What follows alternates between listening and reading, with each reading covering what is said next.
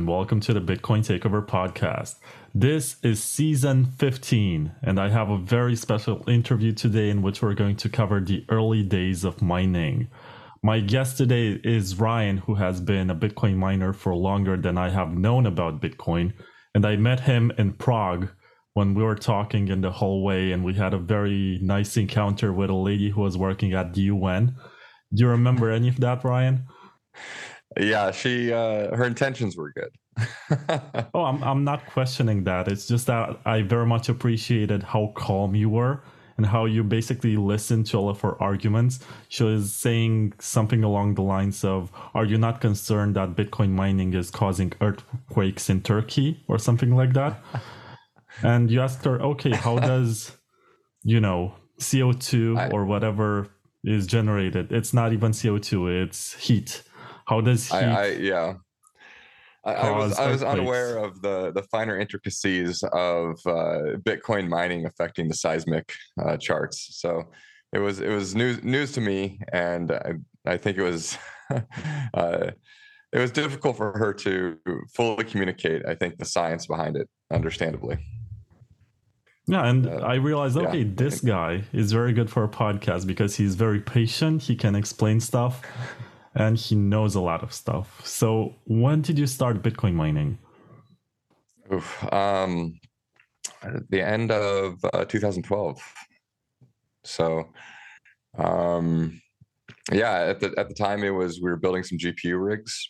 Um, we uh, we went on Newegg and uh, just found the latest and greatest of GPUs, and we're setting them up in our garage and running extension cords to all the different circuits and yeah, we we actually didn't mind Bitcoin uh, a lot early day. Uh, we quickly found out that we were outclassed on the Bitcoin mining, so we started switching to Litecoin and Feathercoin and a few others, and started uh, selling it to uh, buy Bitcoin. So uh, BTC-e was our our big friend at the time, uh, where we were we were mining all the different altcoins we could find to trade up into Bitcoin.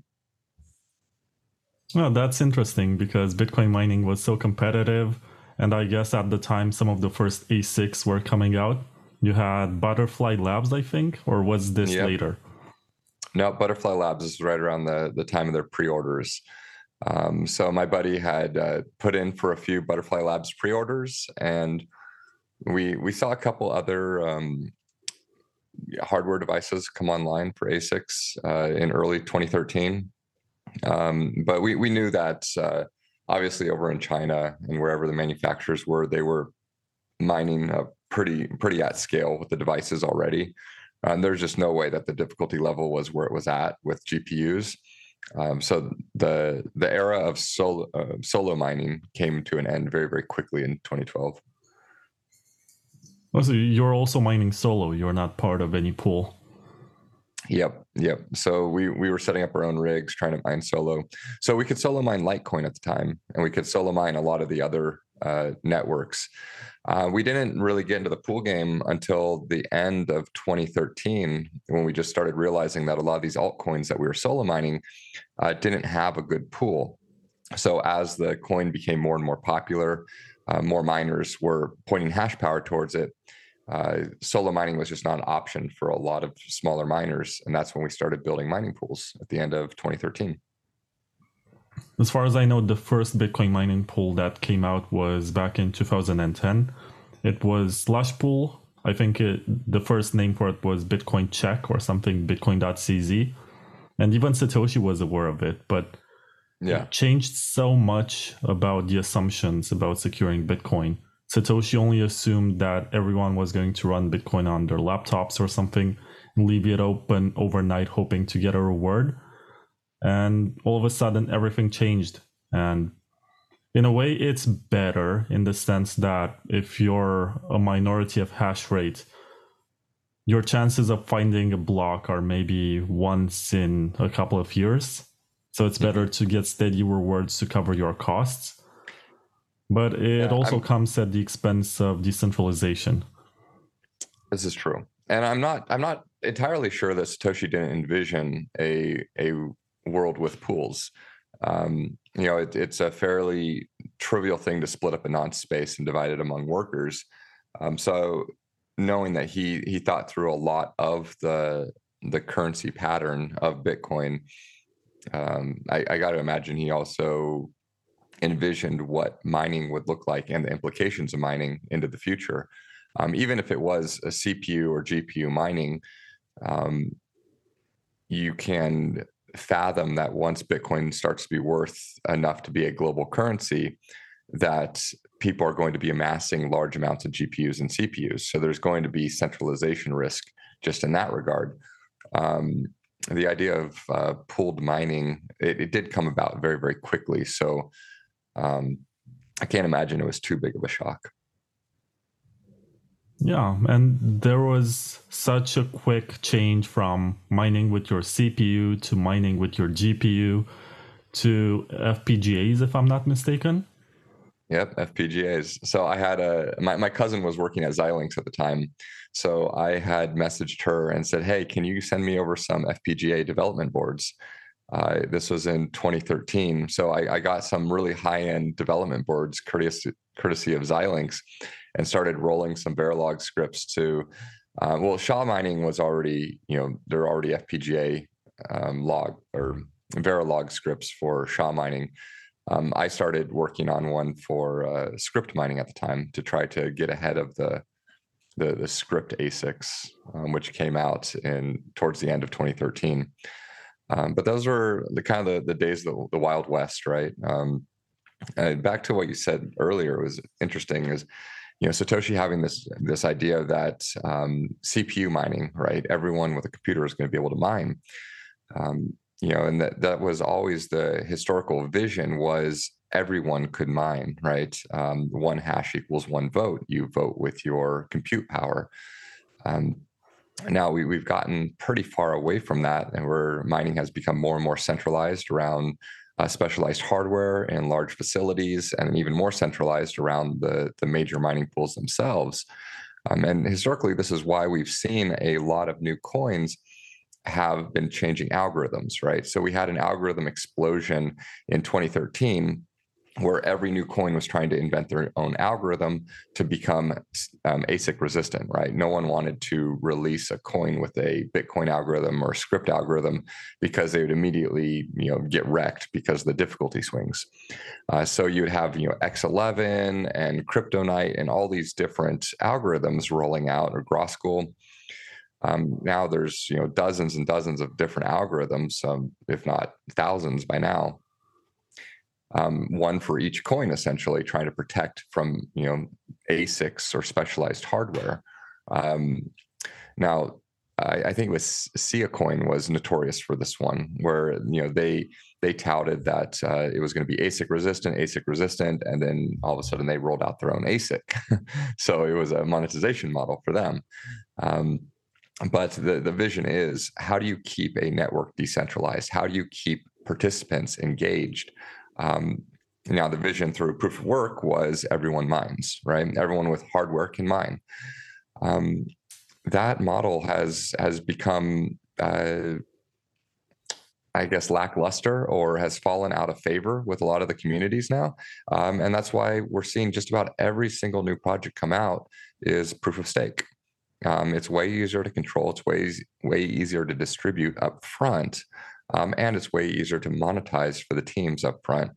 Now, long-term security and decentralization and uh, central, centralized risks around the initial distributors of the token are incredible in the proof of stake model, but uh, at least they don't have to worry about the hardware race.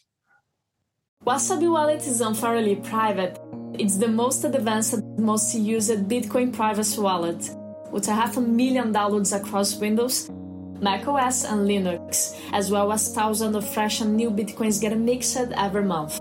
Wasabi makes use of the new generation WabiSabi engine to create mega coinjoins, thus mixing your bitcoins with those of hundreds of other users. For amounts lower than 0.01 BTC and remixes, you pay no coordination fee. If you don't use the coinjoins, Wasabi Wallet has a native Tor integration and downloads block filters to help you keep your network level and public key privacy. Download Wasabi Wallet for free today at wasabiwallet.io and experience the future of Bitcoin privacy.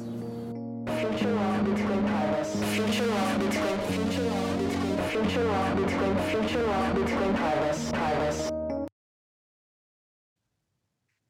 Yeah, but I think that the element that makes Bitcoin not a Ponzi is specifically the proof of work distribution of the coins. Because there's this discovery of the supply, which is competitive and anyone can join the race. This yep. is an important element that makes it very different from the idea of a Ponzi where you have a central emitter of the currency, which can make moves or distribute according to their own will and also make changes to the code later. I, I, think it's important for Bitcoin to remain proof of work, and it's possibly the perfect marriage this of having a blockchain which is secured by proof of work and all of the cryptographic breakthroughs that were used in Bitcoin. It, it's pretty nice. But something else that I want to add to the conversation is that if you read the white paper, you're going to see that node and miner are terms that are used interchangeably. At the time, there was no separation mm-hmm. between mm-hmm. validation and securization or, you know, mining. So th- this is definitely something that happened later, maybe even after you joined Bitcoin in 2012. Yeah. Well, keep in mind, even the the original versions of Ethereum is the same thing um, where the the mining aspect was built right into the Geth node. So you're you're mining your own blocks. If you stand up your own version of Geth on your own chain um, ID, you know you're you're mining your own blocks right there, all inside the Geth instance. Um, and this was the original model of all the nodes. Um, you know, modeled right after Bitcoin, is the the wallet, the miner, the blockchain was all in one single application. Yeah, it's really fascinating to see how far we've come. But at the same time, I did notice that in 2017 there was, or, or 2018 maybe, there was this movement to run Bitcoin nodes on a Raspberry Pi or a very low powered computer that anyone mm-hmm. can afford. And now there's a movement which is very interesting. It was kickstarted by the guy from CryptoCloaks he's making he's making and he's commodifying basically mining through space heaters which are essentially Antminer s9s that are mm-hmm. repurposed mm-hmm. to work as heating devices i think it's very interesting now anyone can buy that for about $200 and they can mine and also heat their rooms well, we, we, we joked about that years ago, um, even with the S3s and then the S5s, and now you know the S9s um, you know, I I used to have a an S3 plugged in my bedroom uh, in the winter to warm it up. I mean, they put off a ton of heat. Um, I think uh, was this 20 when did the S3s come out? It had to have been 2014, I believe. All the all the years are mixing up now, but I remember I had the addition of my house. I had a, a bunch of S3s running. I had extension cords running all over my house to reach every single circuit at the time. And I went in there one day and it was like 140 degrees or something on the thermostat because it was just just an insane amount of heat. And you know, I, I couldn't vent the heat fast enough. Um, so space heaters uh, with with miners has been you know the discussion point for years and years and years. Uh, there are hundreds of thousands of S9s out there that need to be recycled eventually. So you know more power to them. That's that's awesome if we can recycle the hardware rather than just throwing it in the dump.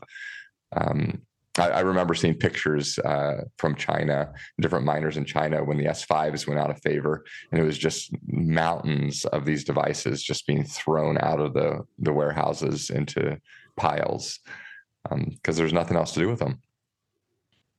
Well, I think right now everyone, every mining pool got better at repairing and taking parts from a broken one to fix another one. I mean, there's this whole DIY situation, which is mainly driven by the fact that it takes a while to order and manufacture and stuff to get a new ASIC. So they have to figure out how to preserve the ones that they have, how to fix the ones that they have, and make the most out of them. Yep. I, I think also the ASIC miners of today are more durable than the ones that were built in the early days. I don't know about that. Uh, I, I, it depends on the model. Uh, the S17s are terrible. Uh, I had think 50, almost a 50% failure rate on the S17s within the first six months. It was it was terrible. Um, the S9 nines are like tanks. I, I have S9s that have been like coated in dust and like just chugging away for years and years that I've tested against. So um yeah i don't know. The, the s19s are, are pretty solid though and really the the latest and greatest what we've seen the the, the current ecosystem of bitcoin mining have been has been built on the the s19s so millions of these devices and they do seem to be uh, fairly stable. I don't i don't know if they're as stable as the s9s but they're very good now. I've spoken with a few friends who told me that they bought graphics cards and early ASIC miners with their Bitcoin, expecting that mm-hmm. they're going to be able to mine the same amount. But they got super wrecked because by the time they received their Butterfly Labs ASICs or their first Antminers, the difficulty went up so much that they were not able to recover their investment anymore. I mean, they could make the yeah. same amount in dollars, but never get their Bitcoins back. Yeah, one of the, the saddest days of my life was when Newegg started accepting Bitcoin. I fell I fell into that a bit as well. Um, the the running joke at the time was that these hardware manufacturers had a six month break in period on their devices. So they're like, oh yeah, it's it's a brand new device that's been on the rack mining for the last six months. And when when the difficulty started swinging up, and they pulled it off the rack and started shipping them uh, to users as a brand new product. I, I don't know, you know, no one had proof that that was happening, but that was the, the running joke. Yeah, but that only goes back to the idea that there is some centralization with ASIC mining manufacturing. And it's a bit unfortunate that today we only have two major players. That's Bitmain and WhatsMiner. Correct. I'm not sure if there's yeah. anything else that's competitive. I lost my audio. Give me a second here. Oh, there we go. I think it's back. Cool. Let me repeat the question then. Yes, please do. So today we have two major manufacturers of ASIC miner, uh, ASIC miners, and that can be a bit of an issue due to supply chain distribution, and also the fact that they're both made in China, as far as I know. So, what do you think this is? I recall Samsung and Intel taking an interest in creating these SHA-256 miners, but nobody entered the market. Yeah, um, you know, I, have talked to a lot of people about the the Intel move. Um, I, I, don't recall the specific reason why they backed out, but they were they were going in um, pretty heavy. Um, you know, we, we've we've heard of a lot of potential manufacturers over the years. So so back in the day, we had you know Avalon and Canaan and InnoSilicon and and a few others um, that uh, Spondoolies uh, that that you know came came and went right. Uh, Bitmain was the the clear leader and just dominated. Uh, WhatsMiner um, came up almost seemingly out of nowhere and is is matching them blow for blow. Um, I, have heard several miners, or sorry, manufacturers here in the U.S. with better architecture um, that are building out the, the next generation of chip. Now, having a, a good architecture and a good chip design is just one step in a hundred step journey to actually get to a device. Um, the problem is at the end of the day, all these devices are more affordable to manufacture in China. Um, so you're going to have a centralization risk or just around the manufacturing costs. Um, you know, we're getting more into, you know, this discussion can quickly get into uh, macroeconomics and geopolitical stuff when you start looking at the cost of living in the US and why it's so expensive to manufacture things here and uh, just North America as a whole just being a terrible place for manufacturing, which has driven things overseas. Um, so the the currency wars and all that stuff has uh, has more or less dictated the centralization of supply chain at this point. Um, you know, I've heard news of um, some chip manufacturers in Norway um, that have uh, some incredible technology. I think you, you had talked to the guys too. We had lunch with them actually in, in Prague um, on the Litecoin side. They have some amazing chips that they're producing.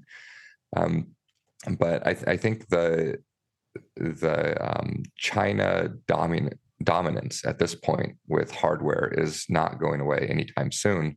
And a lot of that is just because of larger um, geopolitical and macroeconomic factors. CryptoSteel offers a durable, physical backup for cryptocurrency key and recovery words. These user friendly cold storage devices withstand harsh conditions, including fires, floods, and earthquakes. Made from the finest European stainless steel, they are built to last. Accessible to all and requiring no computer skills, the original CryptoSteel cassette and capsule have been innovating Bitcoin security since 2013. They provide a reliable and robust backup, essential for the safety and longevity of your digital investments. Ideal for protecting your digital wealth. CryptoSteel isn't just a one trick pony. Of course, it works with your BIP39 seed phrase, but you can also use it for important passwords, Bitcoin core passphrases, Nostr private keys, and much more. Buy your CryptoSteel metal backup today from cryptosteel.com and use promo code BTCTKVR to get a 10% discount.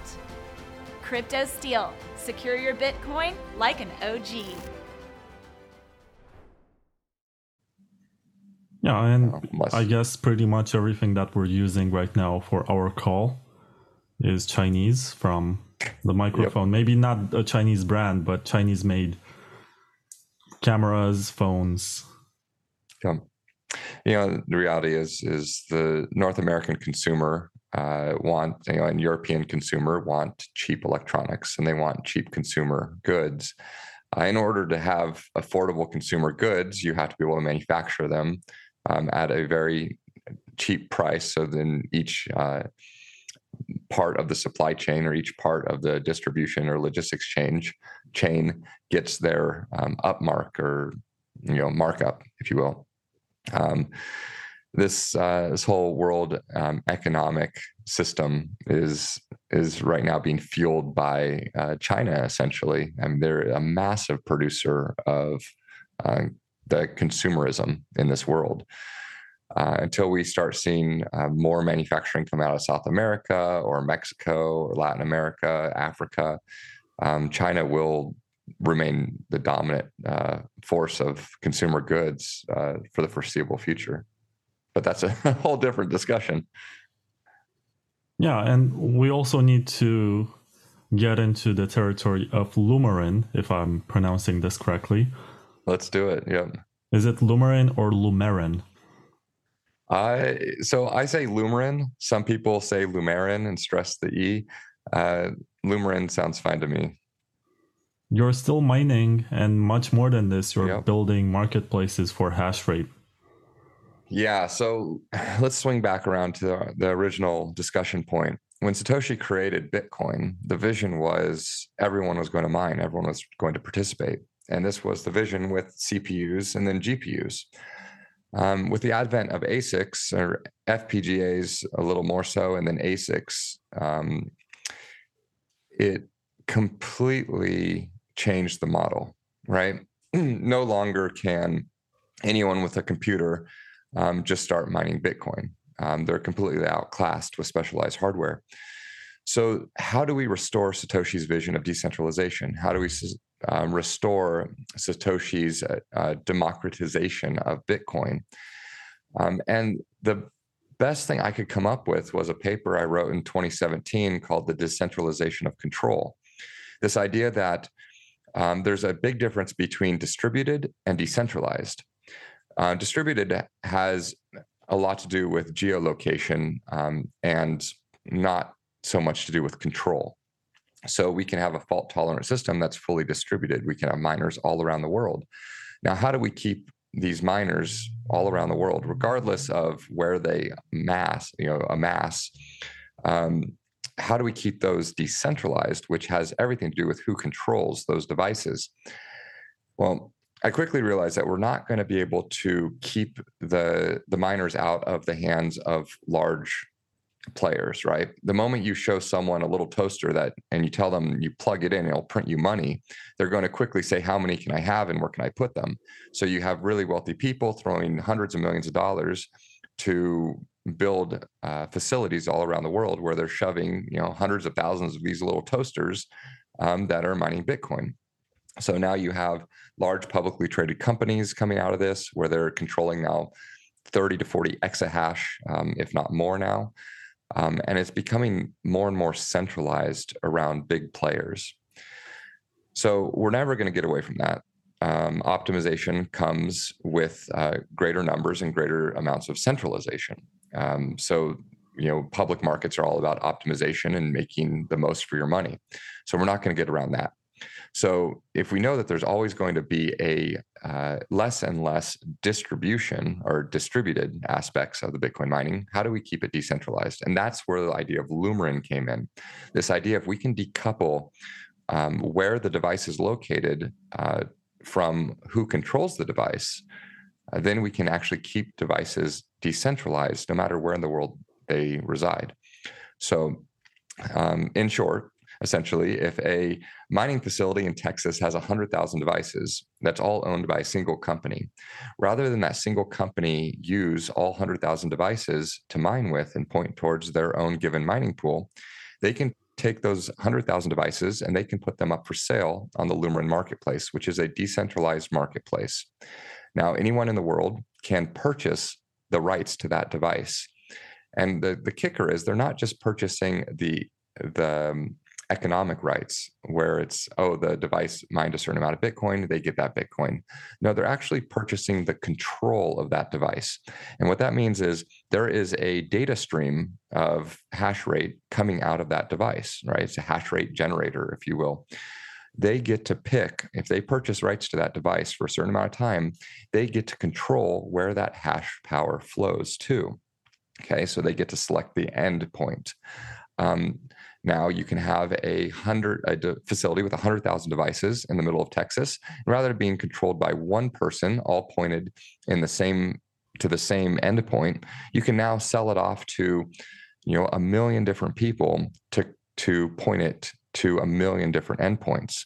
Now, this gives more democratization in which mining pools get selected, um, who wants to solo mine, which entities are going to amass hash power um, that might not even control the devices or own the devices. Um, the whole vision being we decouple the control from the ownership of the device. Um, that way, we take miners and we put them in the profit, uh, proper category of a utility. Um, they are now a hash power producer. They sell off their hash power to the highest bidder, and people around the world that want to mine Bitcoin can purchase that hash power and mine with it um, completely decentralized, completely anonymous. They're buying real hash power on a decentralized marketplace. Um, and if I explained it correctly, then you would understand it. Uh, sometimes I get a little wordy in it, though. Hello, Bitcoin Takeover listeners. This is Victor from IVPN. We could have produced the flashy ad with lofty claims, but we like the straightforward approach, so I'll just uh, stick to the basics here. How are we different from other VPN providers? IVPN is run by Bitcoiners, We've been accepting Bitcoin since before the block size wars, now using BTCPay server, and also accept Lightning payments. We also aim for radical transparency supported by open source software, regular audits, and a transparent team. And finally, there's absolutely no KYC with IVPN. We don't ask for an email or any other personal information when you sign up. If you would like to test our service, send an email to trial at ivpn.net to receive a 30 day IVPN Pro voucher. Hello, I'm Vlad and I have been a user of IVPN Pro for longer than one year. What I like the most about it is being able to use 7 devices at the same time and using the multi hop feature to connect to two different servers of my choosing at the same time. Also, your account consists of a randomly generated string of letters and numbers which are not linked to your email address, bank account, or real life identity. You top it up with a Lightning payment and you get instant confirmation at low fees. Definitely get your 30 day IVPN Pro trial by sending an email to trial at ivpn.net. Make sure you use a burner email address that you probably already have for trolling.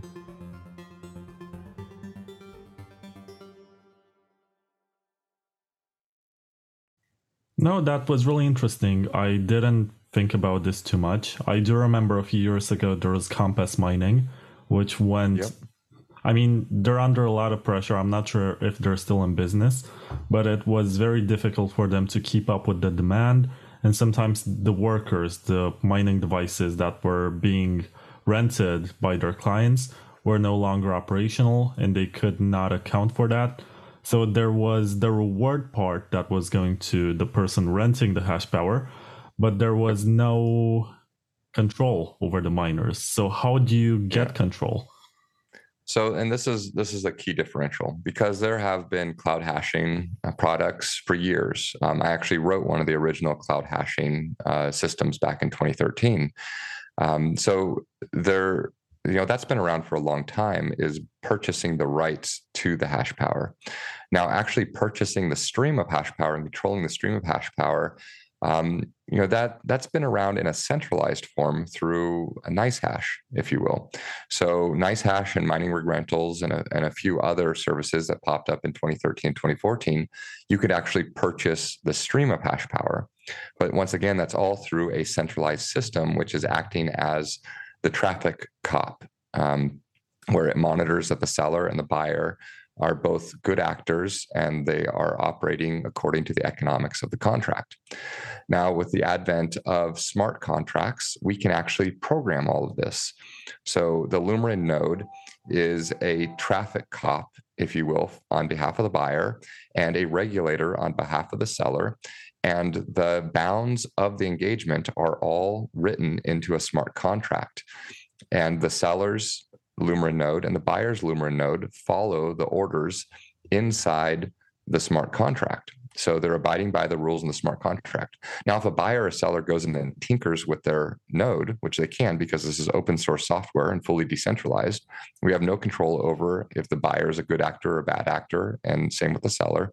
So if they want to put on their programming hat and they want to go in and tinker with the node and become a bad actor, then the the whole economic model will break down and the nodes will not function correctly by design. So if the seller tries to under um, provide hash rate or basically under deliver, then the buyer's node, which acts as a traffic cop, will call foul and cancel the contract. If the buyer's node tries to underpay, then the contract will not go through and the seller's node will never route hash power.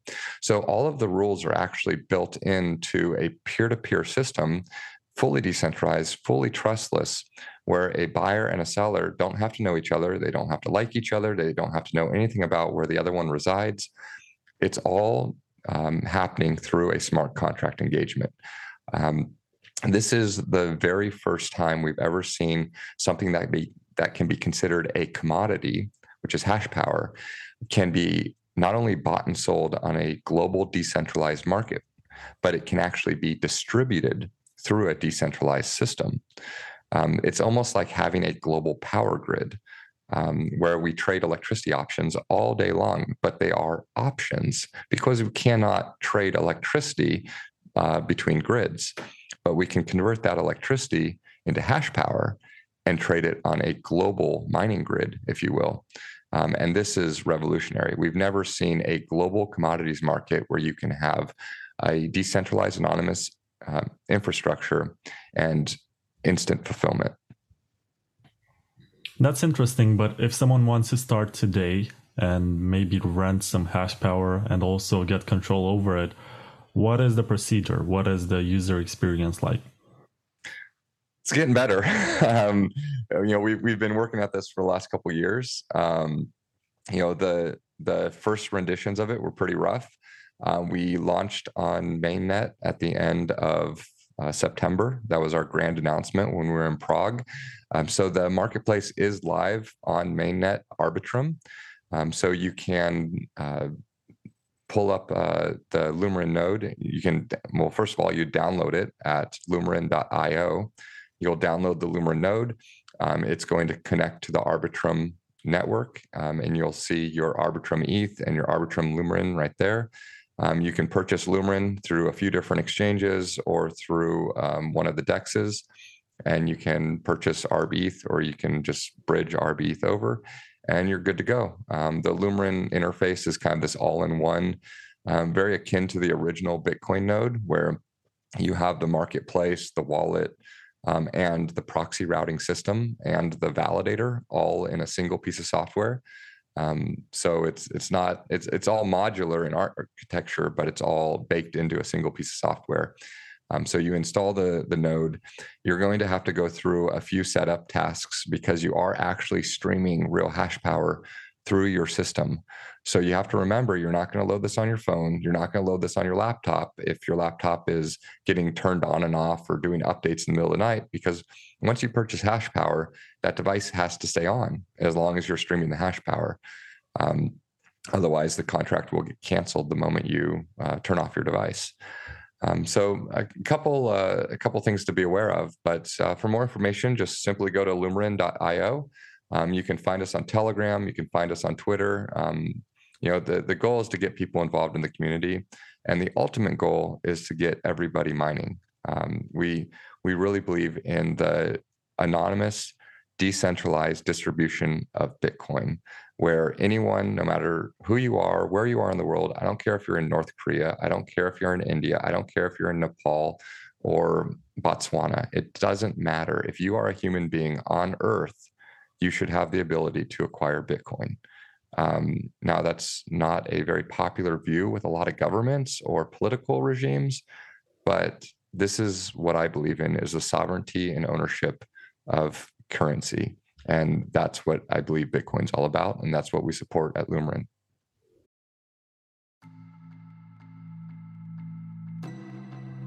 Chip provides open source solutions based on smart card to assist you in your crypto journey. The hardware wallet lets you safely store your private keys within the tamper proof chip memory. While Satodime allows you to create a barrier cold storage in two clicks thanks to its mobile app. And Seed Keeper is the ultimate hardware device to store and manage your seed phrases. Become self custody with Satochip. Your keys, your coins. Is this your secret plan to get Ethereum people to mine Bitcoin? Yes. because it's weird, right? You have to get on the Ethereum network and buy a token and deploy a smart contract to be able to rent hash rate on the Bitcoin network.